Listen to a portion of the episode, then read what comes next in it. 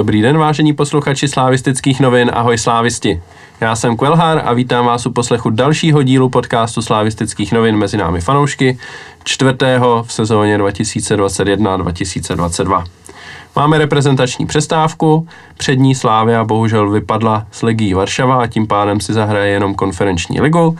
Skončilo přestupní období, aspoň v západní Evropě a Slávia přišla o dva hráče e, ze sestavy, to také budeme dneska rozebírat a nakonec se dostaneme také k tomu, že Slávia ztratila první ligové body v Karviné. No a tyhle všechna témata se mnou budou dnes probírat Subhuman. Ahoj slávisti. A Ragnar. Ahoj. Tak, pojďme na to. Taky možná můžete slyšet, že je tu pan Pes s náma, takže se nedivte, kdyby nám taky promluvil do debaty, ale myslím, že nepřispěje ničím zásadním. Pojďme eh, na první téma a to je Slávia v Evropě, zápas eh, ve Varšavě, porážka 2-1 a následný los eh, základní skupiny konferenční ligy. Úplně první věc, zápas ve Varšavě. Slyšel jsem, že Subhuman byl na místě přímo, tak se zeptám na dojmy z Varšavy a jak jsi ten zápas užil. Asi to nebylo nic extra, ale jak no, to probíhalo? Když vezmeme čistě tu fotbalovou stránku, tak jsem si ho samozřejmě jako my všichni ostatní zrovna moc neužil, protože vlastně už od třetí minuty bylo jasný, že ten vývoj není zrovna dvakrát příznivý a že se nám to podaří pravděpodobně jenom s uh, velkou dávkou štěstí a, a uh, nějaký náhody. Uh, takže co se fotbalu týče, tak to moc koukání nebylo. Co se týče těch eh, věcí okolo, eh, atmosféry na stadionu, stadionu samotného a vlastně vůbec přístupu domácích k nám, tak z toho jsem byl jako nadšený hodně, to, to, to jsem možná ještě ani ne, nikde jako neviděl, to, to bylo skvělé, no, tak fotbal prostě bídnej, respektive ten výsledek pro nás jako nešťastný a smutný. Ty věci okolo prostě bych dal skoro 10 z 10. No. Já se možná zeptám na pár detailů, protože v tom prvním zápase, kdy Legia hrála v Edenu, tak e, jsem tak zaregistroval, že Eh, slávisti pomáhali fanouškům Legie se dostat na stadion, nakonec tam byla skupinka asi, já nevím, 20-30 lidí no, možná. Bylo jich tam nakonec, tuším, kolem 70 nebo 80, nicméně v tom uh, jsme aspoň my prsty jako nějak neměli. Uh, probíhala komunikace zástupců jednotlivých táborů, jako jak nás, tak, tak jich. A bylo předběžně jako dohodnuto, že si uh, vyměníme, pokud s tím kluby budou svolný, uh, nějaký lísky, nějaký, nějaký počet. S tím, že uh, oni když, uh, oni když uh, to měli teda jako jistý, tak my, my jsme vstoupili jako do jednání, do jednání s naším klubem, vypadalo to, vyvíjelo se to celkem i nadějně. Eh, nicméně oni teda eh, garantovali i to, respektive ptali se, jestli je tam vůbec chceme, že pokud bychom řekli, že je tam vůbec nechceme, tak eh, by, by, by ani jako třeba sem nejeli. A garantovali to, že to z jejich strany proběhne tak, aby to jako náš klub nějak jako nepoškodilo. To znamená prostě bez pyrotechniky nebo něčeho podobného. Jako to jednání bylo velice solidní. Bohužel v den, kdy už to vypadalo nadějně, že by to mohlo dopadnout, tak uh, Žiletě zavřeli tribunu a Spartě celý stadion, takže ně, některý lidi v našem klubu se toho trošku lekli, eh, že by to mohlo mít nějaké následky, kdyby uh, se to UEFA nelíbilo jako i, i, i pro Slávy, takže bohužel z naší strany ta dohoda padla. Nicméně Žileta jsem přivezla i tak ty vouchery a my jsme pak v podstatě s nima dořešili už jenom menej seznam a, a peníze z eh, indicí nějakých jsem přesvědčený o tom, že eh, u nich to šlo jako stoprocentně přes klub, že to nebyla žádná jako partizanština, že by oni někde měli nějaký lísky. Eh, stoprocentně o tom vědělo i vedení klubu a byl to jeden z, jako z prvních střípků, kdy jsem jako pochopil, jaký postavení, chtěl bych se vyhnout slovu moc, ta žileta v rámci jako legie eh, má, jo, to, to, jako tam jsou ty věci postavené úplně jinak než u nás. Oni třeba nenahlašují ani podobu toho chora, to, což je jako v, zejména v Evropě povinnost. Tuším pár pracovních dní, asi pět pracovních dní před tím zápasem, tak se to musí zaslat UEFA ke schválení což by v řadě těch prezentací ligy asi nikdy jako nemohlo projít, ale ten klub k tomu prostě přistupuje tak, že to tam posílat nebude a uh, buď z toho bude průšvih uh, a, a, a nebo nebude. To je, jako, to je úplně neuvěřitelné, jak, k tomu přistupují. Takže co se týče jejich přítomnosti tady, tak v tom my jsme jako prsty nějak neměli, nicméně oni ocenili už tu samotnou stahu, snahu uh, je, je tam dostat, uh, takže z jejich strany ta, ta dohoda jako platila a oni nás tam bez problémů eh, jako dostali, no. to, což jsem musel jako nesmírně ocenit a vyčlenili nám jako místo, eh, kde jsme byli a přišli se jejich zástupci jako o poločase zeptat, jestli jako všechno v pořádku, jestli něco nepotřebujeme. Musím říct, jako, že fantastický. Jako, mojí chybou se jeden docela známý slávista na něj ten lístek nezbyl a uh, byl, byl z toho trošku hořký, tímto hory se zdravím, že to vypadalo, že jel uh, 800 kilometrů na výlet s manželkou a pojede zase zpátky. Uh, nicméně stačily prostě dva telefony telefonáty a ten člověk z té žilety mu, mu přišel otevřít bránu a šel, šel dovnitř, jako, takže jako ne, neuvěřitelný to bylo jako pro mě. A další den takový střípek, uh, za jeden slávista si to koupil ve volném prodeji, ale koupil si to bo, bohužel pro něj teda do sektoru žilety a ten mi zoufalý psal už během prvního poločasu, jestli bych ho nějakým způsobem nedostal jako mezi nás. Uh, že, že tam se jako necítí úplně komfortně. Já jsem teda s chodou okolností zrovna stál jako s Martinem Bendou, takže jsme to šli řešit spolu a zase prostě byla to otázka dvou minut a pro Jirku, který ho zdravím, eh, jsme došli a byl bezpečně vpuštěn jak, jako mezi nás. Atmosféra samotná, možná nejlepší, co jsem kdy viděl, Eh, nebo srovnatelná prostě s derby v Bělehradě.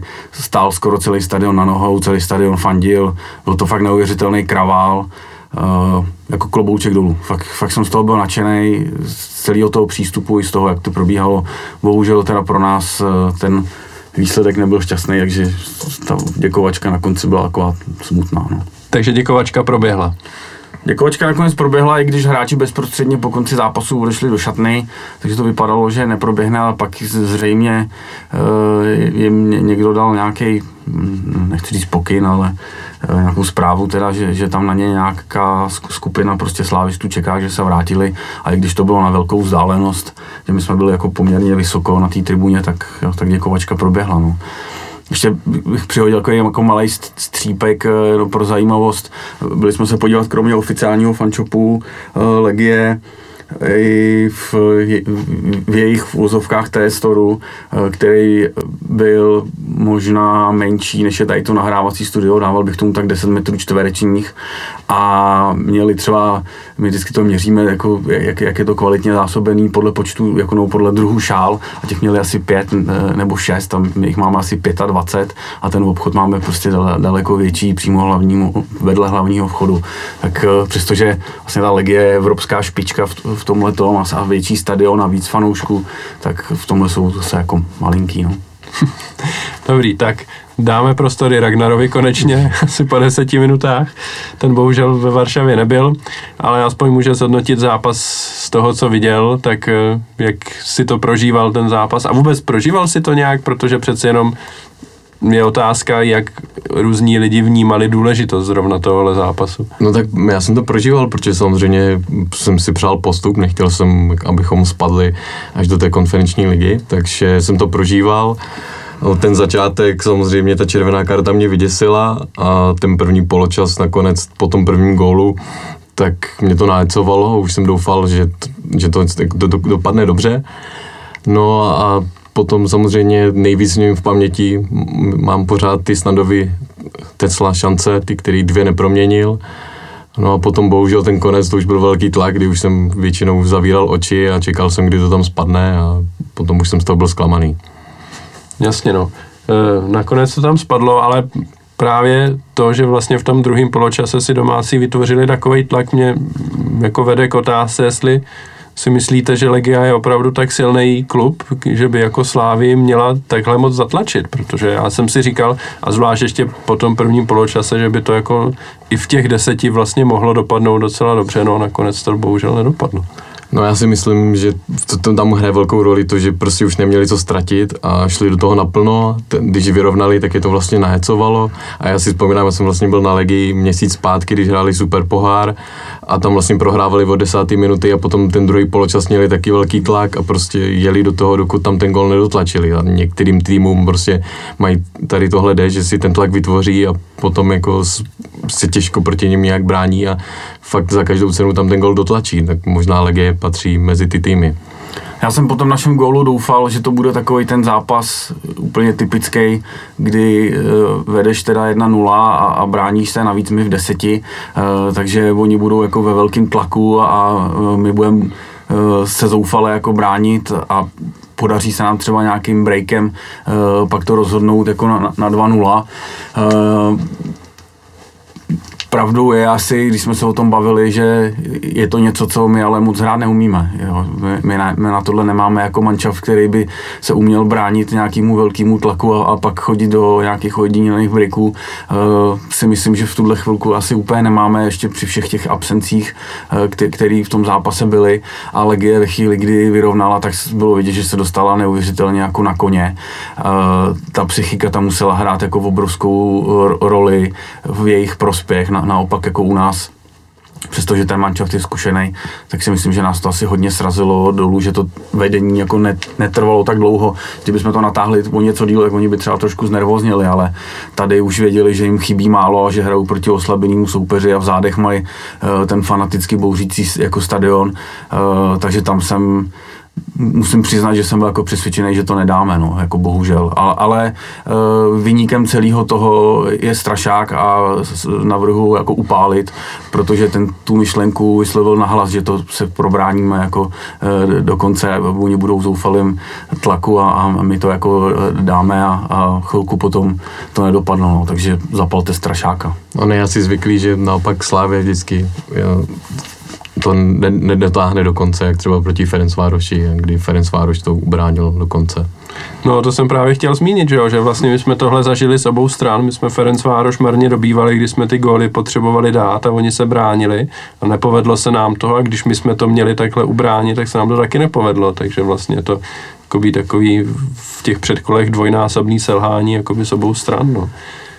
No a tak ale obraz té hry s tím Ferenc Várošem tomu odpovídal, jo. Tam, tam to prostě rozhodně spadnout mělo a, a stejně tak eh, to mohlo spadnout eh, při těch šancích Standy Tecla eh, v tomhle zápase. No. Jako je to neproměnit tohle, je chyba srovnatelná s tou Kolářovo proti Ferenc Vároši a jsou to bohužel minely, který se stávají, ale nám se staly v těch nejdůležitějších zápasech sezóny. No, no, jako Standa si jako mám ho rád, je, to fajn kluk, ale eh, ten vypadal, že už do konce života gol nedá a Kolej si tu slabou chvilku vybral v tu nejméně vhodnou chvíli. No. Kdyby se mu to stalo za stavu 4-0 doma s baníkem eh, nebo v podobném zápase, tak nad tím všichni mávnou rukou a nikdo se asi nad tím nebude tolik pozastavovat, ale tady to bylo tak do očí bící, že jsou to prostě jasné jako příčiny toho, že jsme v oběma těma soupeřama vypadli.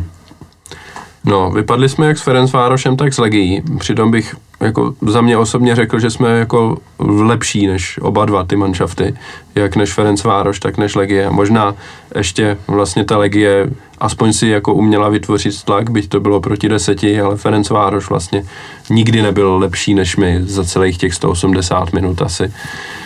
A takže Berete to spíš jako smůlu, nebo je to pro vás třeba nějaký varování, že se něco začíná trošičku hroutit, nebo že něco jako přestalo fungovat? No, já jako neberu jako moc velký varování v tom jako do budoucna, že by se mělo něco hroutit, protože věřím, že se z toho jako se sebereme a budeme zase válcovat. Mě spíš zaráží to, že vlastně z posledních čtyř předkol jsme vlastně postoupili jenom přes Kluž.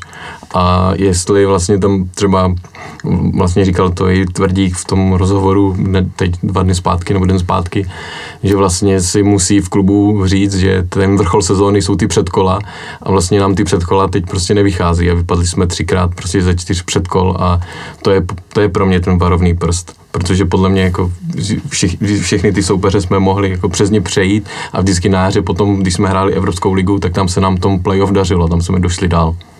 No určitě s tímhle se dá jednoznačně souhlasit a myslím, že to bylo na první pohled vidět v rozpoložení těch mužstev, kdy oba dva ty soupeři naši vypadali, že jsou vyladěný jako na maximum, zatímco u nás se projevila ta náročná sezóna, spousta zranění, uh, ty hráči chodili do té přípravy uh, v různém stavu, v různé době, ten mančel vlastně netrénoval dlouho souvisle jako spolu komplet. Eh, spousta absencí, takže jsme, my jsme do toho šli jakoby s hodně blbým nastavením eh, a trenér to musel lepit z těch, co zrovna byli jako v optimální pohodě a kondici a Bůh ví, jestli, jestli, jestli jich byla jako většina v tom týmu, zatímco soupeř prostě do toho šel jako stoprocentně a, a, s, a s čistou hlavou, no. Takže jak říkal Ragnar, asi bychom si to měli nastavit prostě tak, že to nejdůležitější přichází hned na začátku sezóny. Já souhlasím s tím, že jsou to soupeři, který jsme vyřadit měli a pravděpodobně, kdybychom je dostali v další fázi sezóny, uh, tak se s nimi vypořádáme jinak. No, já bych to za sebe zhrnul asi tak, že prostě Eh, nic vám nezaručí jakoby stoprocentní šanci nebo stoprocentní jistotu, že, že postoupíte vždycky. Ten postup je, i když jste favoriti, já nevím, 90 na 10 třeba a prostě situace, které mají desetiprocentní pravděpodobnost, že se stanou, tak se prostě jednou z deseti e, šancí opravdu stanou, no, takže e, já jsem to rozebíral s pár lidma taky na Telegramu a, a tak, prostě i když i kdyby jsme byli připraveni stoprocentně, tak to prostě i tak nemuselo výjít. A než jako vyvozovat z toho nějaký dalekosáhlý závěry v tom, že se v klubu jako něco dělá špatně a, a tak, tak eh, bych dal nějakou část té myšlenky toho, že prostě jako velkou roli v těch obou zápasech hrála smůla, ať už to, byla, ať už to byl ten vlastenec v té Budapešti a nebo ta červená karta ve Varšavě prostě no. Jako je to blbý takhle říct a samozřejmě můžete s tím nesouhlasit, což je jako naprosto v pořádku, ale myslím si, že žádná z těch dvou situací nebyla e, zapříčiněna jako nějakým selháním nebo nějakým systémovým, nějakou systémovou chybou. Systémovou chybu vidím v tom, že jsme góly nedali, ne, že jsme šli no, do desíti. bych spíš nebo... naopak řekl, že alarmující je, že jsme jich hodně dostali teda. Jo, jako na, naší chloubů bylo to, že jsme uh, minimum gólů dostávali a dokázali jsme zápasy vyhrávat i 1-0 ne, nebo prostě 2-1 a teďka jsme těch gólů dostali jako ranec, což pak vyvrcholilo ostatně jako v Karviní, kde jsme ty kusy dostali mm-hmm. tři, takže jako dostáváme teďka hodně gólů a ta defenziva uh, není zrovna optimální. Hmm. Jako souhlasím, že teď ty poslední dva zápasy, ta Legie a ta Karviná, tam jsou i jako nějaký společný rysy a to je to, že prostě ty góly padají po centrech a po rohzích a tak. A tam evidentně prostě něco nefungovalo, ale eh, třeba když si vezmu tu Budapešť, tak to, to prostě jako tam je za mě jednoznačný problém v tom, že jsme góly nedali a ne, že jsme ty dva góly dostali, protože jeden byl vyloženě smůla a druhý byl takový no, nešťastná penalta, no, která se může stát. Asi by se neměla stávat, ale no. Každopádně posuňme se dál, pohlédněme, co nás čeká. Čeká nás základní skupina konferenční ligy a tam se setkáme s Unionem Berlín, s Feyenoordem a e, s izraelským mistrem Maccabi Haifa a zeptám se Ragnara, který je tak zběhlý a zcestovalý a slyšel jsem, že nedávno jednoho z těch soupeřů dokonce viděl na vlastní oči, tak eh, co na to říkáš a jaké případně dává šance Slávy? Co na to říkám? Tak na začátek, abych zhodnotil tu skupinu, tak já jsem si přál trochu jinou skupinu úplně prvně, protože když jsme hráli Ligu mistrů, tak jsem byl rád, že máme skupinu, kde jsou týmy, fakt, kterou hrajou Ligu mistrů. A tady z té konferenční ligy jsem si dělal trochu srandu, tak jsem si přál nějaký ty týmy z Arménie a nějakou tu moravskou sobotu. Ale to zase někteří říkali, že dostat takový týmy, tak by se styděli říct, že jdou na fotbal. Takže možná nakonec dobrý, že, že ta skupina je celkem atraktivní. Já jsem byl vlastně dva týdny zpátky v Rotterdamu na Feynordu. líbil se mi tam hráč číslem 7, nevím přesně, jak se jmenuje teď, to si nespomenu, z Kolumbie. Ten byl velmi rychlý, na míči, šikovný, a tak jsem zvědavý, jestli se mu bude dařit i proti nám. Oni hráli teda proti Go Ahead Eagles, což je nováček v nizozemské nejvyšší soutěži, vyhráli jenom 2-0 a ten zápas vypadal, že se jako hodně snažili hrát dopředu, ale jako chyběla jim tam nějaká finální fáze, takže takže věřím jako Sláví, co dávám šance, tak si myslím, že bychom měli postoupit z prvního místa, doufám, i když samozřejmě je to tým z Bundesligy, je to izraelský mistr, takže, takže jako se může stát i něco, jako, že nakonec budeme o ten postup jako horko těžko bojovat, ale doufám, že postoupíme z prvního místa. Podle mě jsou to všechno tři soupeři, který bychom, nechci říct, měli stále porážet, ale určitě bychom eh, měli být schopni je porazit a měli bychom se určitě poprat o první místo eh, v té skupině. Ostatně pokud jsme chtěli hrát ligu mistrů, tak eh, a potom teda po vypadnutí z ligy mistrů, tak hrát Evropskou ligu a mít v ní nějaký ambice, tak eh, říkat cokoliv jiného, než eh, že chceme tuhle skupinu s těmito soupeři vyhrát eh, a postoupit z ní, by byl podle mě jako alibismus. Chtěli jsme prostě do ligy mistrů a, a rozčilovat se nad tím, že tam máme silného soupeře z Holandska nebo šestý tým Bundesligy je podle mě jako úplně mimo mísu, takže já jsem zlosem až na ty Izraelce teda spokojen. Protože to je soupeř neatraktivní a přitom silný, navíc z pohledu jako fanouška, který by se chtěl podívat na venkovní zápasy, tak je to vyloženě tragédie, protože Izrael má zavřený hranice uh, a i kdyby je měl otevřen, tak uh, stačilo mi to jednou tam jet a myslím, že už bych se tam asi vracet ne, jako nemusel, kde by musela být ta letenka asi zadarmo. Takže já jsem s Losem jako spokojený a, a, a věřím, věřím, že je to pro nás uh, hratelný a jsem rád uh, za Feyenoord a Union Berlin, že jsou to soupeři i atraktivní pro to, aby na domácí zápasy přišlo hodně lidí, uh, aby se hráči mohli ukázat proti soupeřům v, z vyspělých Lake. Uh, věřím tomu, že náš zápas s Feyenoordem bude určitě sledovanější, než kdyby jsme hráli s nějakou rimavskou sobotou, nebo co já vím, prostě co, co tam je, uh, co, co tam je za azijský týmy ještě, takže já jsem s tím celkem spokojený a věřím, že postoupíme. Eh, já svůj názor na los jsem vyventiloval dostatečně na Twitteru, já toho spokojený rozhodně nejsem. Jsem si říkal, že když už teda budeme hrát konferenční ligu, tak ať aspoň to opravdu můžeme v zásadě odchodit a vyhrát, tak jako tak. Takže jsem z třetího koše rozhodně teda nechtěl Union Berlin, tam jako svítila třeba Flora Tallinn nebo takový týmy, který by byly asi trošku z lehčího ranku než šestý tým Bundesligy. Eh, z druhého koše tam jako těžko vybírat, taky tam byli lehčí určitě eh, soupeři, ale eh, hrát proti Pauku by třeba bylo možná ještě horší nebo tak, takže Feyenoord aspoň, jak říkáte, atraktivní, no. A ze čtvrtého koše se určitě taky dalo vybrat líp, byť tam jako taky byly nějaký exotický destinace a nějaký Kypr, který by mohl možná jako soupeř byl ještě horší než, než Izrael, no, tak uvidíme.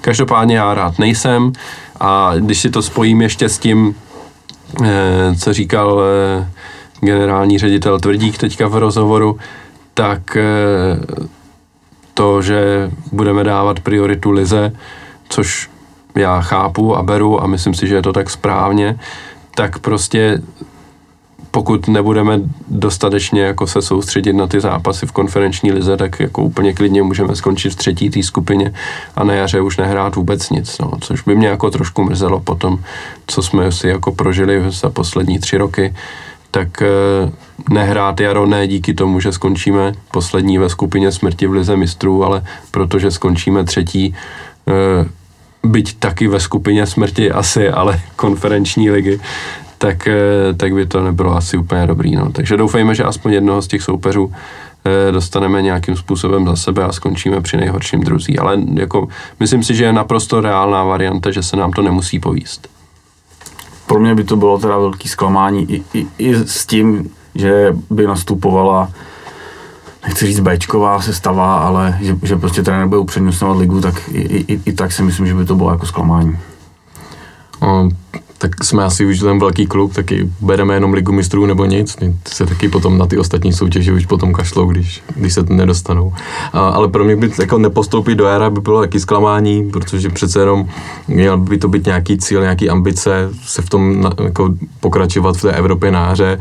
Navíc a, předpokládám, že jsme tak jako namlsaní a vyhlížet další soupeře na hře by bylo určitě zábavnější, než skončit to rozhodně, no. Já jako, co se týče té tý skupiny, tak pokud chceme postoupit, tak to vidím tak, že musíme uhrát 6 bodů proti Haifě a z těch zbylých čtyř zápasů dva vyhrát a to si myslím, že by mělo stačit. A uvidíme, který dva se nám podaří vyhrát a e, tím bych se rád dostal k poslednímu tématu e, z tohohle segmentu, což měla být evropská soupiska, kterou Slávia my natáčíme v pátek v podvečer. Eh, Slávia do čtvrteční půlnoci vlastně měla eh, zaslat na UEFu soupisku, takže jsme ji tady teď měli řešit, ale bohužel za 18 hodin eh, pátku nezveřejnila soupisku ani Slávia, ani UEFA, takže tápeme ve tmě pořád a nevíme, kdo se na ní dostal nakonec.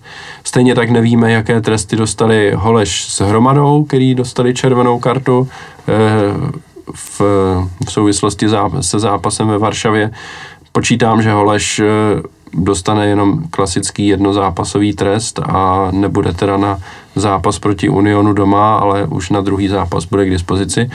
Eh, jak to bude s Jakubem Hromadou, to se vůbec neví. On tam eh, po zápase pořvával něco na rozočího, rozočímu se to nelíbilo, tak ho údajně nejdřív napomenul, pak mu dal červenou kartu a údajně Hromadovi má hrozit trest až tři zápasy a v souvislosti s tím pak je otázka, jestli Slávia hromada vůbec zaps- hromadou vůbec zapsala na evropskou soupisku nebo ne.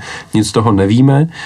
Nicméně, když se podíváme teď na ten nejbližší zápas s tím Unionem Berlin, tak eh, ze středních záložníků nám teda jistě bude chybět Holeš a Hromada. Eh, dost možná nám bude chybět Kudela, který se zranil v Karviné, dost možná nám bude chybět Kolář a v zásadě nevíme, jak se na tom ti, co byli zranění. Eh, před, speciálně teda ve středu zálohy, kde vidím největší problém s těma absencema, eh, se jedná o Ševčíka, který vlastně chybí od zápasu v Budapešti. Takže reálně hrozí, že pro ten zápas můžeme eh, být nuceni nastoupit se středem zálohy Traoré, Samek, Stanču a nemít vlastně skoro nikoho na střídání. Tak jak to vidíte a Třeba, tr- třeba trenér vymyslí zase nějaký uh, velký překvapení. Uh, Vidím to jako velkou příležitost pro Samka, aby se zabydlel na stálo v základní jedenáctce a, a jsou to, je to pro něj velká šance se ukázat jako i ve velkých zápasech e, v Evropě. Věřím, že to zvládne, aspoň, aspoň zatím to vypadá, že mu to jako fakt sedlo. Nicméně to, že nebude jako na lavičce e, mít za sebe žádnou náhradu, v podstatě těžká situace, no, nezávědění hodná. Myslím si, že už i ty zápasy s, s tou legií nebo s tím Ferencvárošem bychom třeba s některýma těma chybějícíma hráčema, že bychom je zvládli daleko líp a, a dokázali bychom víc podržet balón a třeba bychom ty góly ani nedostali, no. Uvidíme, třeba trenér něco vymyslí a vytáhne ESO z rukávu z nějakého mladíka. Jako ještě je tam Linger, který může hrát ve středu zálohy, který by měl být k dispozici. To bude asi a, dost pravděpodobný, si myslím. No. A teoreticky, pokud se dostane na soupisku, tak Madsen, byť tam je to otázka, v jaký je vůbec sportovní formě a jak s ním počítá eh, realizační tým, protože zatím toho moc neodehrál a na ty předchozí dvoj zápasy vlastně na soupisce nebyl, takže... Ale je otázka, jestli ho te, teď nezapsat třeba místo hromady, protože pokud jakoby hromada dostal tři zápasy a měl by chybět jakoby vlastně půlku těch skupin, tak už je jako reálná varianta spíš tam dát hráče, který mu třeba ne zase až tolik věříme, ale aspoň může nastoupit do všech těch zápasů. No. Ragnare, máš na to nějaký názor? Já si s tím souhlasím, hlavně když, když teda uh, bylo řečeno, že pro nás je priorita letos titul a ne Evropa, tak by dávalo smysl, kdyby právě tam byli nějakí hráči, kteří nebudou tolik hrát v lize. A, takže předpokládám, že tam by mohl být zapsaný právě Macen a ne Hromada. To dává smysl. Tak eh, Hromadovi samozřejmě ten trest bude platit jenom na evropský zápasy a v Lize normálně hrát může, takže eh, pokud se nám ve zdraví vrátí z reprezentačního slovenského srazu, tak eh, by mohl hrát hned, hned ty první ligové zápasy. Dobrý, tak eh, dáme si krátkou přestávku a dostaneme se k domácímu ligovému dění.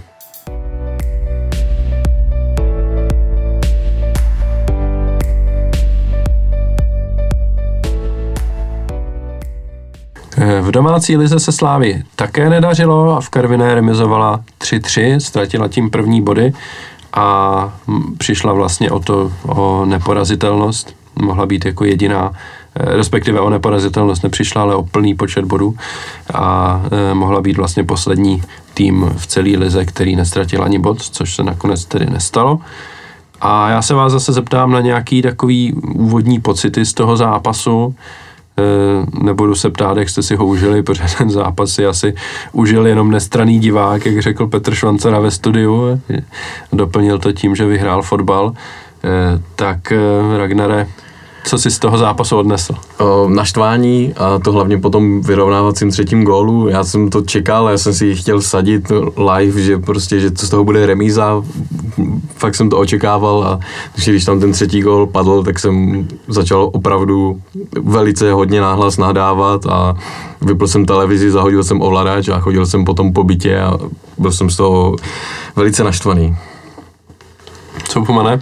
No, šťastný asi nebyl e, nikdo, jako je třeba říct, že Karviná si to zasloužila, určitě jsme byli lepším týmem, nicméně i tak si myslím, že takhle zkušený manšaft by měl schopnej, měl být schopen e, zápas tohohle typu dotáhnout prostě do vítězního konce. To, že jsme dostali tři góly v Karviní, mi, mi přijde skoro až jako šokující.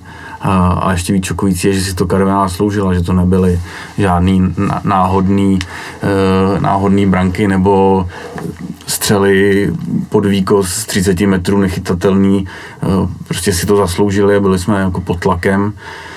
Zase bych to dával za vinu těm absencím na náročnímu programu a tomu, že ten manšaft není ještě vyladěný na, na startu sezony. No. A je vidět, že prostě v defenzivě nám to, uh, v defenzivě nám to skřípe a myslím si, že můj kůň teda uh, to nebyl od začátku, ale já teda povážlivě zdvihám odbočí nad Tarasem Kačarabou, i když ho teda trenér jako chválí, že se zlepšuje, tak uh, já mám pocit, že toho hromadu jde prostě přes něj, no. že, že to není, není jako úplně, úplně ideální obránce pro Slávy.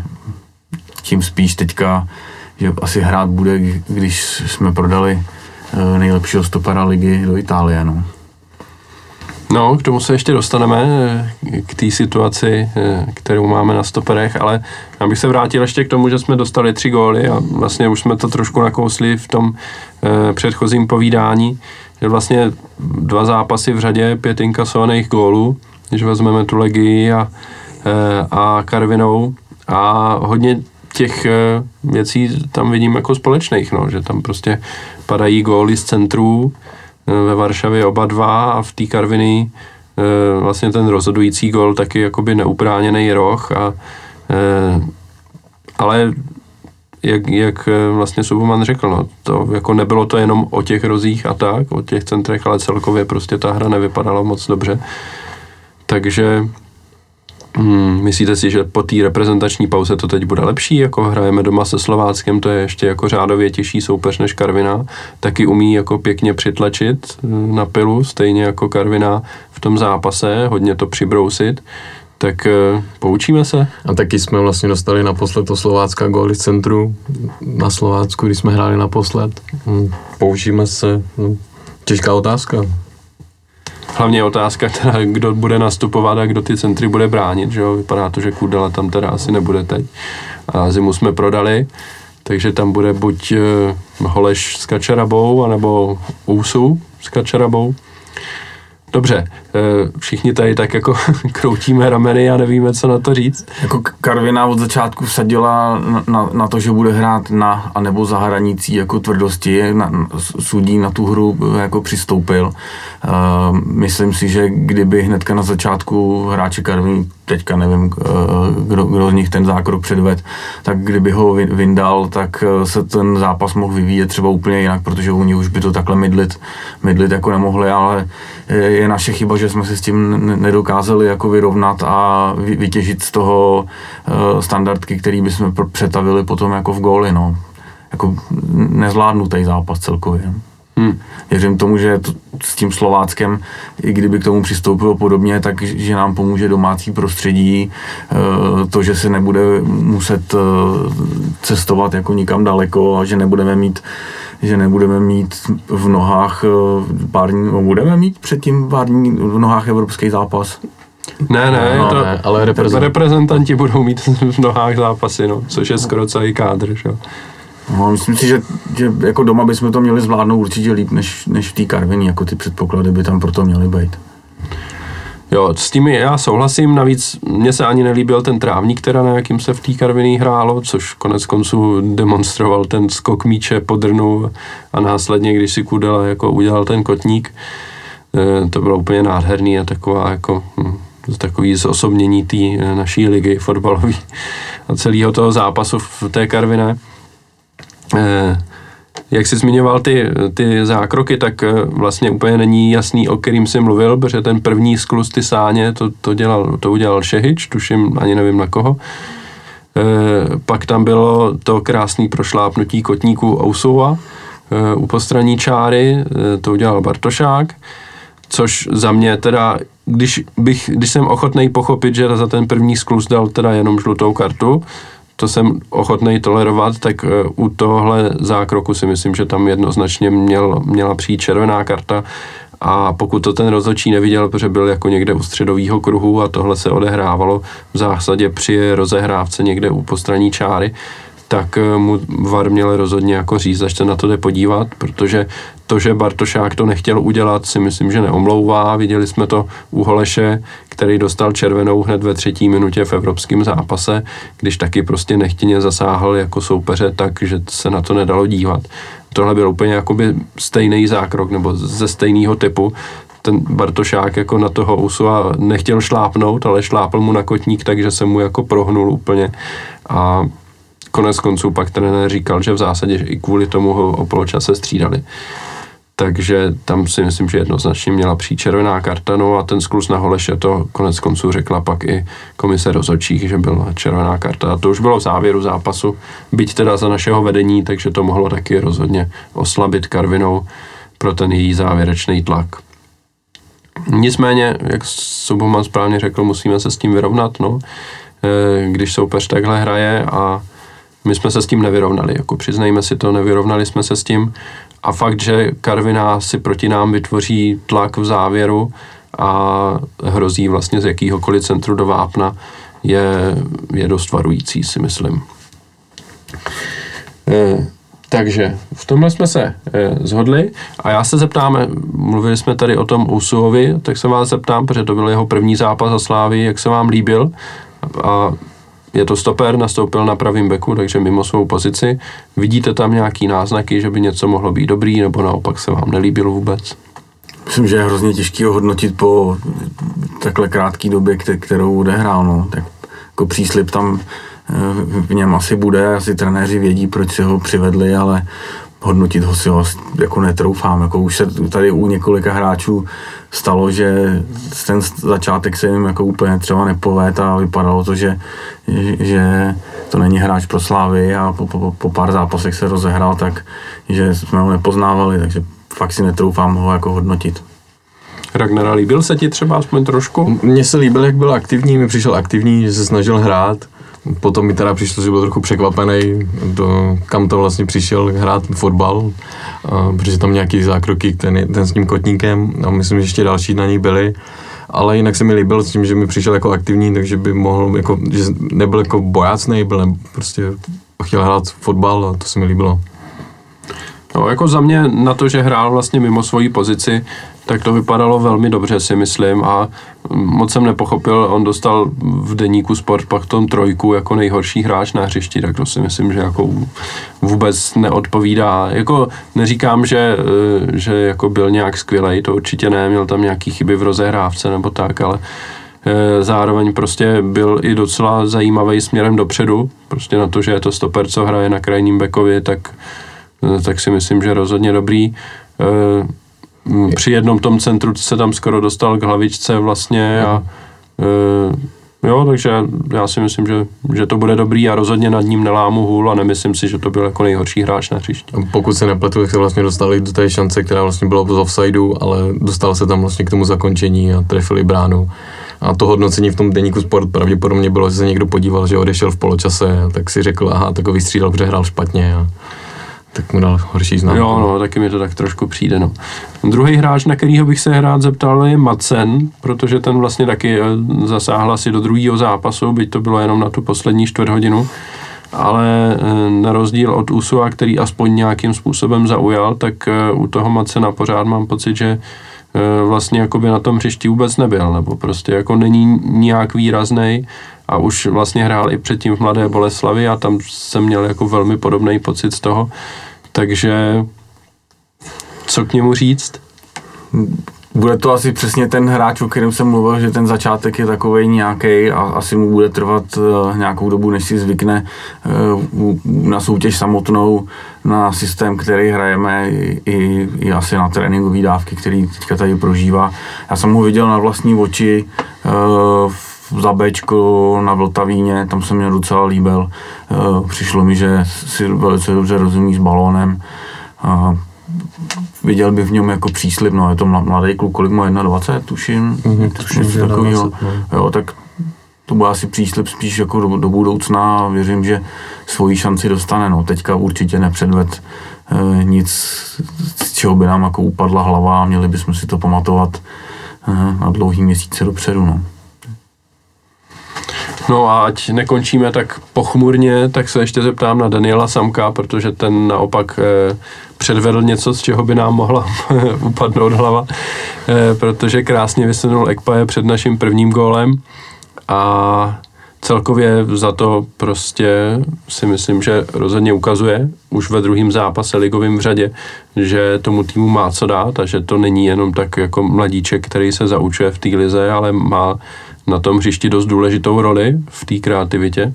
Takže Ragnare, jak ty ho vidíš a stavil bys ho dál takhle do základní sestavy? Tak o, určitě, musím, každý slávista musí mít radost, když se takhle mladý odchovanec prosadí a daří se mu, tak mu každý přeje, aby to pokračovalo dál a jako vzhledem k tomu, v jaký máme stav vlastně zraněných hráčů, ty tresty v Evropě a tak podobně, tak jak už tady bylo řečeno předtím, doufám, že to právě pro něj bude příležitost, aby se v té základní sestavě ustálil nastálo.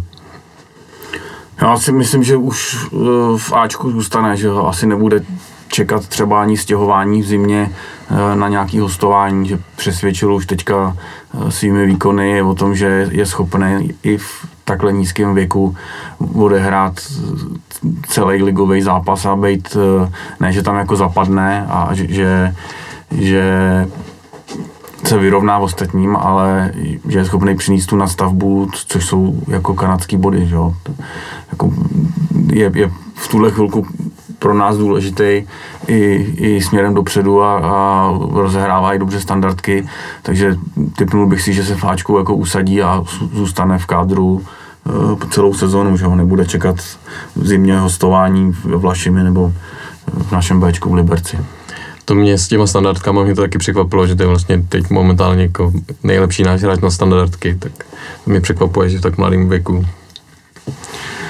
No, já e, taky něco, co jsem psal vlastně e, do skupiny telegramové, je, že jako se docela těším, až budou hrát jako spolu s Nikem, jako v jedné sestavě, protože zatím vždycky, když hrál, tak jako Niko seděl. A jako mít tam dva takhle kreativní hráče si myslím, že by mohlo být hodně, hodně zajímavý.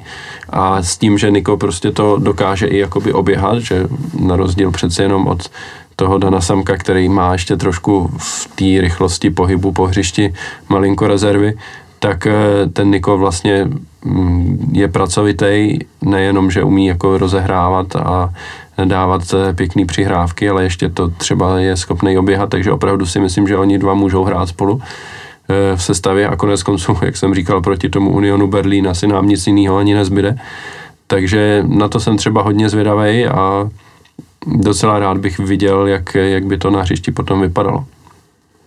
Držme mu palce, jak, jak už říkal Ragnar, je to super, že máme v kádru odchovance takhle mladýho. Kdyby se chytil a zůstal už v základní jedenáctce, tak se asi nikdo z nás zlobit nebude, že tady máme prostě rizího slávistu jako hvězdu.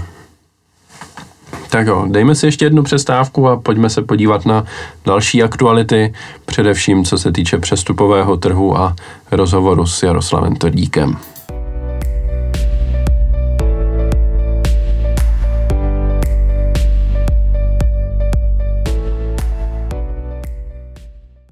Tak vlastně po zápase s Karvinou Slávia přišla o dva hráče, který patřili e, mezi tu základní nějakou 16, 17 hráčů, kteří nastupovali pravidelně a to byl e, David Zima, který odešel do FC Turín a Abdallah Sima, který odešel do Brightonu a Brighton ho následně počil na roční hostování do druholigového Stoke. Takže a Slávia za ně inkasovala nějakých 350 milionů bez bonusu, samozřejmě následné bonusy tu částku ještě můžou zvýšit. A já se vás zeptám, co na to říkáte, je to adekvátní a berete to jako nutný zlo, anebo jste zklamaní z toho, že, eh, že odcházejí zrovna tihle hráči? Subumane. Já jsem zklamaný u Davida Zimy, který byl můj velký oblíbenec a viděl jsem v něm i velký potenciál. Že to byl mladý kluk a myslel jsem si, že tady odkroutí ty sezóny aspoň tři a pak půjde do, nebo tři než čtyři a pak půjde do jako velkého mužstva.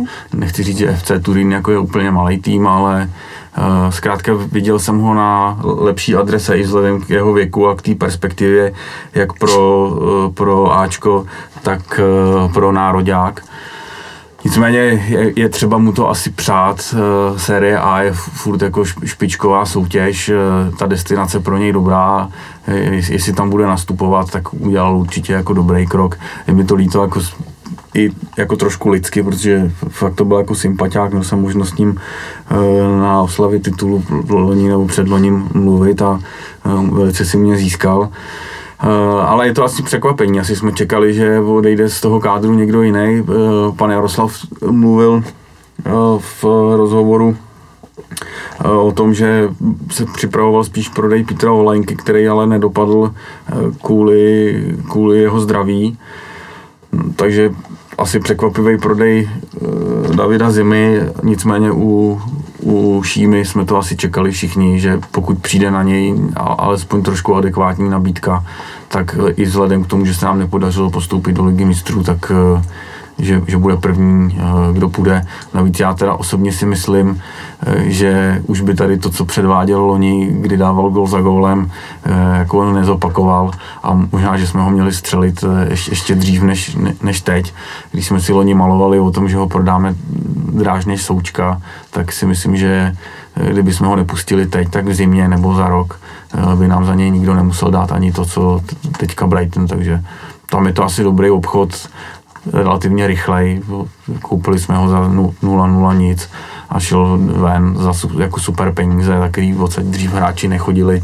Navíc nehrál ani jako, že by odehrál celou sezonu v základu, takže to nemusí nám ani třeba tolik chybět, takže to si myslím, že je jako super přestup a uh, za to jsem rád. No. Jestli, jestli Slávě každý přestupní období prodá jednoho až dva hráče do špičkových soutěží, jako je Itálie Anglie, tak, tak za mě super. Ragnare? Jo, já s tím souhlasím s tím posledním hodnocením, že když prodáme každý rok nějaký jednoho, dva hráče do top 5 soutěží, tak super. S, odcho- s odchodem Abdala mi, já jsem spokojený, podle mě taky dobře, že jsme, podle mě jsme za něj dostali dobrý peníze a a podle mě jako super přestup pro nás a co se týče Davida Zimy, tak tam asi taky trochu škoda, že, že vlastně teď nám chybí stopeři, ta obrana, tak by se asi nám hodil víc, že kdyby odešel Petr Olianka, tak to bychom dokázali no, lépe nahradit, takže tohle pro nás může být trochu teď problém. No, co se týče nahrazení Davida Zimy, tak jsme vlastně stopli odchod eh, Laca Takáče do Polska na poslední chvíli v zásadě a vypadá to, samozřejmě můžeme ještě eh, nakupovat asi do 8. září, ale vypadá to i podle toho, co, eh, co pan Jaroslav říkal v tom rozhovoru, že asi už nikoho kupovat nebudeme, minimálně ne, tak aby hrál nějakou významnější roli teď na podzim v tom týmu. Takže budeme hrát se stopery Takáčem, Kačarabou, Usuem a Kůdelou a vzbuzuje to ve vás klid a vypadá to, když se koukám na Subhumana, že moc ne. Teda. Já jsem trochu zezelenal, teda ve, mně to vzbuzuje velký neklid, teda hlavně v osobě uh, Kačaraby. A doufám, že když tady jsem na něj už po druhý teďka plivnul, tak že se rozehraje k famozním výkonům a, a bude, to, bude to nejlepší stoper v lize. Uh, přál bych mu to samozřejmě. Ale už to, že, to, že vlastně do, do základu teďka patří on a uh, stopnul se odchod uh, takáče, s kterým si myslím, že už trenér asi třikrát nepočítal, že by ho nějak dál s ním pracoval dlouhodobě, tak to si myslím, že nemůže nikoho nechávat klidným. No. Zvlášť teď, teďka, když se ještě zranil kudy, tak já povážlivě zdvihám obočí. Neříkám, že jsme měli hnedka někoho kupovat, to zase než kupovat za každou cenu eh, prostě stopera, aby jsme měli stopera, tak eh, to asi nemá smysl, to by musel být někdo, o kom by byl trenér 100% přesvědčený, že nám okamžitě pomůže. Tak pokud nikdo takový nebyl nebo nebyl dostupný, tak musíme hrát s tím, co máme, ale klid teda určitě ne. Mně to taky teda klidne, jako úplně klidný z toho nejsem, ale já bych viděl v základní sestavu Kačeraba, Takáč, tak mě by zase naopak víc bych měl strach z Takáče. to úplně nevím, jestli je jako dobrá zpráva teda, ale E, nicméně já musím trošičku nesouhlasit e, ohledně Kačeraby se Subhumanem, já si myslím, že to bude jako dobrý docela a já si myslím, jako, že to nebude špatný, jestli to bude jako, jako, jako podle mě to nebude úplně hrozný, ale jestli to bude dobrý, tak nevím, bych řekl, jako, no, nebude to špatný. Uvidíme. Já myslím, že Kačaraba se zlepšuje, konec konců se dostal do nároďáku dokonce, takže bude mít možnost se ukázat eh, v ukrajinském dresu proti Česku za pár dní tak uh, uvidíme. Já si myslím fakt, že jako Kačaraba OK, Usu se mi vlastně taky líbil docela v tom jednom poločase, co za nás odehrál a e, i jsem slyšel, že jako e, od trenéra na, na něho jdou poměrně dobrý reference. To možná Subuman bude vědět líp než já ještě, pokud ví nebo neví. Já jsem slyšel, že jako vypadá dobře v tréninku, takže e, snad to bude taky dobrý, no takáč nevím, jestli vůbec jako velkou část vlastně trénoval s tím týmem, nebo jestli jako vůbec nebyl součástí teď té přípravy, budu doufat, že teda normálně trénoval s Ačkem a že, že jeho e, že jeho jakoby vztáhnutí teď na poslední chvíli neznamená, že se bude zase měsíc muset zžívat nějak s tím, jak Slávia hraje, ale že je jako seznámený s tím, co trenéři po stoperech chtějí. A konec konců, když si to vezmeme, tak eh, Takáč a Kačaraba, oba vysocí hráči a aspoň budeme jako hrozit ze standardek, co poslední dobou taky úplně neplatilo. No to se trochu bojím, že budeme pořád zahrávat ty naše standardky na krátko a budeme se snažit to nějak vyťukat místo centru na ně dva. Ale když tam je Samek, tak Samek to většinou tam kopne a kopne to dobře, takže eh, takže si myslím, že to bude fajn. No. A jinak vlastně poslední, eh, co jsem chtěl říct ještě k těm přestupům, eh, ta celková suma za ty dva hráče dohromady bez těch bonusů byla asi 350 milionů korun, což je si myslím částka, kterou jsme potřebovali získat, když jsme nepostoupili do playoff ligy mistrů a chybělo nám tam těch 5 milionů eur, který vlastně se tam rozdávají. A takže když jsme je neměli, tak jsme vlastně potřebovali prodat někoho, což potřebujeme jakoby každý rok stejně, pokud se nehraje základní skupina ligy mistrů. A tím, že jsme nehráli ani to playoff ligy mistrů, tak jsme vlastně potřebovali získat o nějakých jako těch 5 milionů eur navíc ještě. Takže já to beru tak, že tyhle dva přestupy nám jakoby vykryly nějakou tu díru v rozpočtu, která jako v každoročně vzniká e, a která se může z Evropy zacelit jenom tou základní skupinou ligy mistrů a pokud se hraje playoff, tak se to zacelí jako řekněme z poloviny nebo z části a pak se stačí třeba jeden přestup. Takže teďka přišli dva, beru to tak, že máme jakoby vyrovnaný rozpočet a pokud by měl někdo odcházet v zimě, tak už to jsou jakoby peníze do plusu, který pak můžeme zase utratit za nějaký posily. Takže já budu takhle optimistický a myslím si, že i v zimě třeba budeme chtít, pokud uzdravíme teď Pítra Olajinku natolik, aby prostě prošel někde zdravotní prohlídkou a bude hrát natolik dobře, aby jako zvedl o sebe zájem a dá třeba nějaký gol v Evropě, tak eh, si myslím, že ani v zimě se jako nebudeme bránit jeho odchodu pořád, protože má údajně docela vysokou smlouvu, takže bychom ušetřili i něco málo na platu, nebo možná něco dost na platu jeho. A peníze, které bychom jakoby získali jeho prodeje, můžeme dát do nákupu nějakých nových posil. No. Takže uvidíme. Eh, pokud eh, nemáte nic k tématu prodejů, což vypadá, že nemáte, tak posunu diskuzi dál a to je právě k dalším tématům, který mm, nadnesl rozhovor s Jaroslavem Tvrdíkem ve středu. Pokud jste ho neslyšeli, milí posluchači, tak stránka Array 114 www.a114.cz Eh, tam najdete určitě odkaz, najdete to na YouTube. Eh, v zásadě, pokud se budete jenom trošičku snažit to najít, tak to jistě najdete.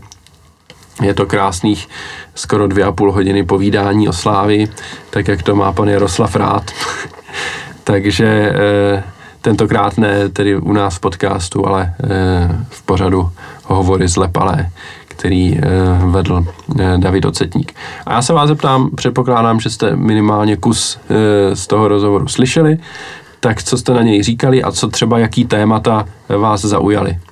zkusím začít u Ragnara tentokrát. Mm, tak mě jako, mě zaujaly určitě vyměna turniketů, že jich bude víc, to je super věc, jenom bych se jako pozastavil nad jednou věcí, pokud to budou turnikety, které umí číst jenom třeba QR kódy, tak potom potřebujeme někoho, kdo nám ty QR kódy těch lístků a penametek převede, což se trochu bojím, že třeba ticket portál úplně není schopný, takže úplně bych jako neslavil s tím, že až budeme mít turnikety, který umí číst QR kódy, takže budeme mít něco s QR kódem.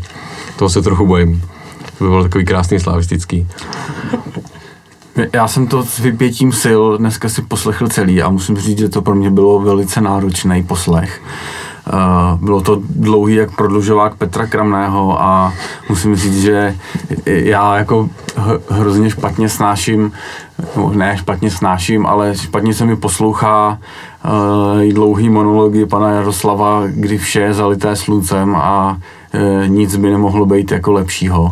Ne, že bych chtěl být jako úplně škarohlíd, ale myslím si o tom trošku svoje. E, je to už taková asi jeho zkušenost e, z jeho jiných angažmá než, než v našem klubu. Takže poslech jsem si to, nevím, jestli mě něco vyloženě zaujalo, turnikety asi fajn, ale jak říkal Ragnar, musí na to mít návaznost e, vlastní, ten vlastní ticketingový systém. Já jsem slyšel, nevím, jestli to je pravda, ale slyšel jsem, že Slávy by chtěla vyvíjet uh, jako vlastní aplikaci a ty, uh, jakoby, co se týče ticketingu nebo vlastní ticketingový systém. Nicméně vyvíjet to má s ticket portálem, takže nevím, jestli se jako posuneme, posuneme prostě dále. Fakt je, že ty turnikety, které jsou tam teď, tak už jsou zastaralí, o jejich výměně se mluvilo dlouho, nicméně oni snad ještě loni, nebo předloni, teď bych kecal, nebyli ještě furt doplacení a spláceli se, takže vyměňovat něco, co si ještě nezaplatil, nedávalo úplně smysl. Každopádně aby jsme se někam posunuli, tak to musí číst QR kódy nejenom z papíru, ale prostě z telefonu a musí to umět jako další věci. Nevím, jak to tam chtějí rozšířit, jestli jich má být víc, bylo by to samozřejmě super, i když si nemyslím, že zrovna tohle je nějaký zásadní problém a kdo nechodí na fotbal 10 minut před výkopem, tak u těch turniketů jako ne, nemohl strávit ani teď jako nějakou závratnou, eh, závratnou dobu. No. Tak jako samozřejmě za každý za každou věc, která se nejenom přímo na stadionu, ale v zázemí celého klubu zlepší a jakoby z dlouhodobého hlediska, tak jsem samozřejmě rád, eh, že tady po tomhle majiteli zůstane něco i, jiného než eh, to pozlátko v podobě toho úspěchu A týmu. Uh, takže je super, zklamání pro mě to, že tam ne, nebude pravděpodobně teda sportbar ne, nebo restaurace. Chápu samozřejmě, že doba tomu není úplně nakloněná, ale je to něco, co tomu stadionu chybí a aby tam byl prostě hezký bar nebo pivnice s výhledem na stadion, to si myslím, že jako je rarita i v rámci, v rámci Evropy, je to, je to fakt pěkný, myslím si, že by, že by se tím Slávě jako mohla, uh, mohla honosit, i když zase, když se nad tím člověk racionálně zamyslí, kdo, kdo by tam chodil ve dny, kdy se nehraje, nehraje fotbal, jo. To, to, tam, tam by asi byl problém trošku s nějakou ekonomickou návratností. Viděl jsem vizualizace toho, strašně se mně to líbilo. Eh, byla tam nějaká posuná stěna, eh, kdy na zápasy by to zavřený směrem do stadionu sloužilo jako nějak, nějaký VIP nebo nějaký lounge, něco takového. I, i, I to by bylo prostě furt dobrý, tak to, tohle je pro mě trošičku jako zklamání. No. Jinak, jinak je vše zalité sluncem, všechno je v pohodě, peněz máme dost, jak říkal pan Jaroslav. Uh, velice by mě překvapilo, kdybychom od ní slyšeli jako přiznání uh, opaku, ale tak jsem rád, že, že jsem si to poslech až, až do konce a snad nebude David vysílat takovýhle rozhovor každý týden. To, to je, jestli bych zvládnu. Já si myslím, že taková jako ideální frekvence je tak uh, dvakrát do roka si myslím. No. Jako teďka po přestupním období to naprosto chápu, konec konců ve stejný čas loni byl eh, pan Tvrdík tady u nás, eh, v mezi námi fanoušky a několikrát předtím jsme to vždycky jako směřovali v zásadě na tuhle dobu té první reprezentační přestávky, kde je po předkolech, je po přestupním období a už člověk tak nějak ví, co v té sezóně čeká. Takže to si myslím, že to je jako dobrý čas, kdy, kdy to vedení má teda říct fanouškům, jak, jak se věci mají a to, za to jsem rád, že se to událo. Možná by se něco takového mohlo dělat potom jakoby na jaře po jarním přestupním období, proč ne, ale tam většinou jako ty cíle nějaký už jsou jako jasně daný a e, proto jaro je vždycky nejdůležitější titul a cokoliv v Evropě stejně vždycky jenom bonus navíc. Takže je otázka, jaký to má smysl potom jako na tom jaře dělat. Ale tohle, tohle si myslím, že je jakoby v pořádku. No. Co se týče toho, že je všechno zalitý sluncem, no, tak jak, jak jsem říkal, no, já si myslím, že Slávia 350 milionů potřebovala, aby e, zacelila rozpočet pro tuhle sezónu, to se jí povedlo, což si myslím, že je super, jako, že prostě přesto, že to dlouhou dobu vypadalo, že ty nabídky na naše hráče nebudou kdo ví jak závratný nebo takový, Eh, že by klub nějakým způsobem uspokojili, tak nakonec prostě na konci přestupáku jsme byli schopni dva hráče prodat. Nemuseli jsme jich prodat čtyři třeba, aby jsme to zacelili, ale stačili dva. Jako aby ten klub eh, rozumně fungoval, tak musí žít eh, z příjmů z evropských pohárů, ideálně samozřejmě z ligy mistrů a, a z prodeje hráčů, jako to je jako úplně jednoznačný. Myslím, že už se tady nedá očekávat, očekávat to, že by čínský majitel sem pumpoval nějaký peníze to, to spíš asi naopak. Maximálně pokud by prostě cash by tomu bylo tak, že se něco pustí ve chvíli, kdy to budeme potřebovat. Takže my si musíme jako na svůj provoz eh, si myslím vydělat sami. Eh, řekl bych, že už pro čínského majitele nebudeme ani nějak extra jako zajímavý v rámci, v rámci jeho jména tady v Čechách, který už si udělal a ty ostatní věci, které tu má, tak zrovna moc nefungují, vy, pivovary a, a, a aerolinky a, ta, a tak dál. Takže Navíc dědek už tady taky dlouho nebude, doufejme, takže už tady nemá ani moc jako spojenců, takže my si musíme na ten provoz vydělat sami a prodávat hráče za takovýhle přestupní částky je prostě super, takže za mě jako paráda. No a Další téma, který v tom rozhovoru padlo, eh, který bych chtěl nakousnout trošku, eh, je eh, ta mládežnická akademie, která teda neponese název jméno Abdalá Hasimi, zcela jistě, jak někteří se snažili zcela vážně tvrdit do anglických médií, nebo minimálně z toho nebylo jako patrné, že to vždycky bylo míněno jako vtip. A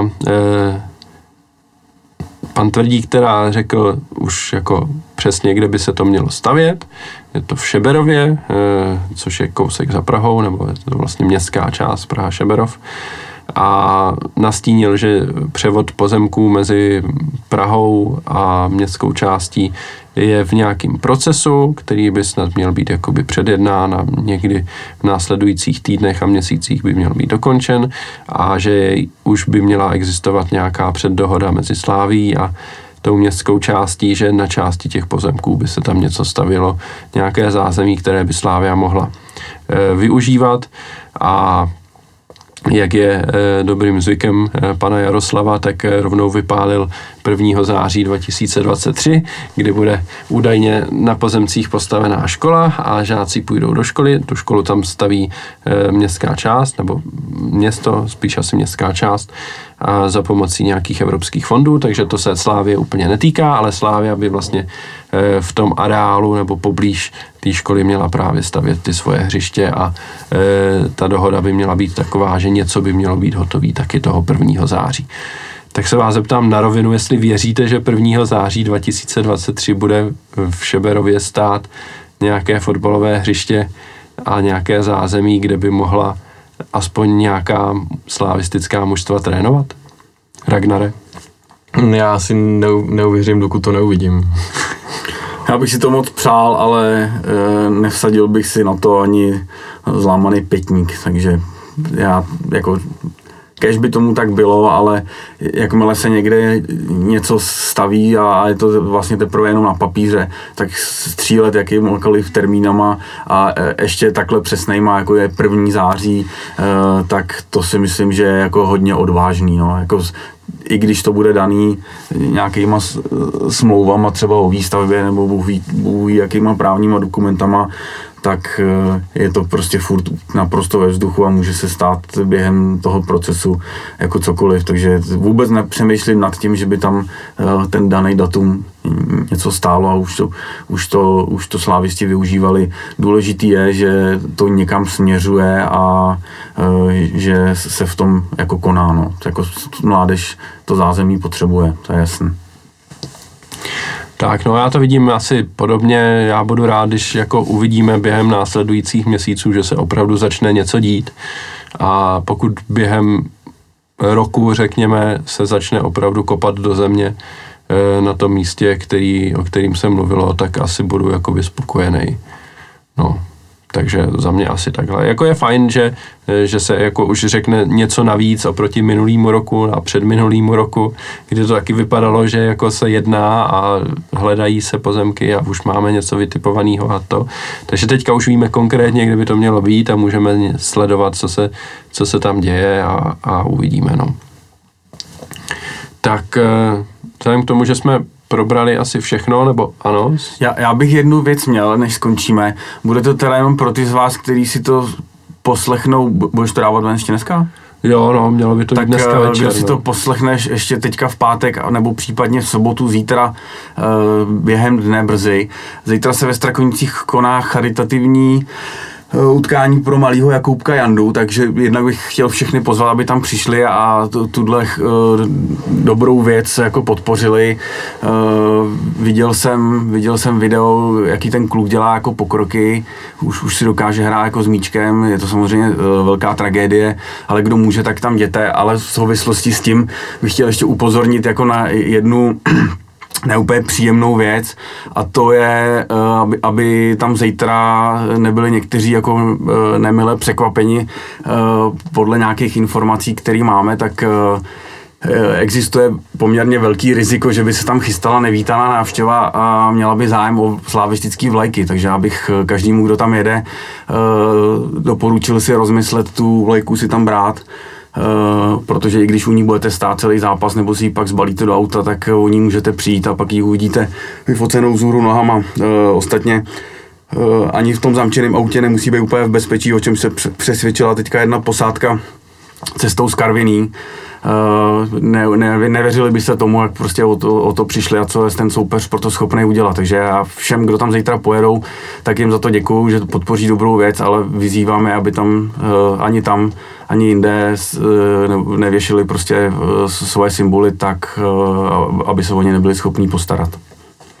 Tak jo, já navážu jenom, viděl jsem Slávia tomu dělá poměrně velkou reklamu na sociálních sítí a dokonce bude přítomen i Martin Fenin, což jsem viděl, že tě nadchlo vyloženě. Uh, jsem z toho vyloženě nadšený, je to přesně ten člověk, uh, kterýho bych tam pozval. Uh, nádhera. Takže rozhodně, pokud můžete, vyražte do Strakonic, uvidíte kromě Martina Fenina taky takové hráče jako Mikael Tavares nebo Tyžany Belejt, kteří přislíbili, že A Ondřej přijedou. Zlámal. Ondřej Zlámal bude hrát i, nebo to bude Já, koučovat? já pevně Ne- věřím, že bude hrát. Dnes jsem viděl, že scháněl dres. Takže Aha, 3XL schánil určitě, minimálně. výborně. Přesně tak. Takže eh, ten bude asi možná střídat Matěje Krajčíka a bude br- Já brázdit lajnu. Já myslel Matěje, že bude střídat. Eh, No, takže eh, to bychom měli tohle a pokud Ragnar ještě nemá něco, co bych chtěl dodat a kroutí hlavou, že nemá, tak já poděkuju eh, především Ragnarovi a Subhumanovi, že dneska eh, tady se mnou byli a povídali si. Děkuji za pozvání. Taky děkuji za pozvání. Eh, Poděkuju vám, posluchači, že nás posloucháte a po reprezentační přestávce ještě neřeknu, kdy se uslyšíme, protože v ten termín, kdyby se to nabízelo, což bude po dvou nebo třech zápasech, co se odehrají, tak já zrovna budu pryč. Takže buď eh, nahrajeme podcast eh, tak, jak za starých eh, covidových časů nějak online, anebo se uslyšíme až vlastně ten třetí týden, kdy se budou hrát zápasy, takže po nějakých pěti zápasech. Uvidíme ještě, samozřejmě dáme vědět, až vyjde nový díl. Do té doby se mějte hezky, fanděte slávy a ahoj. Ahoj. Ahoj.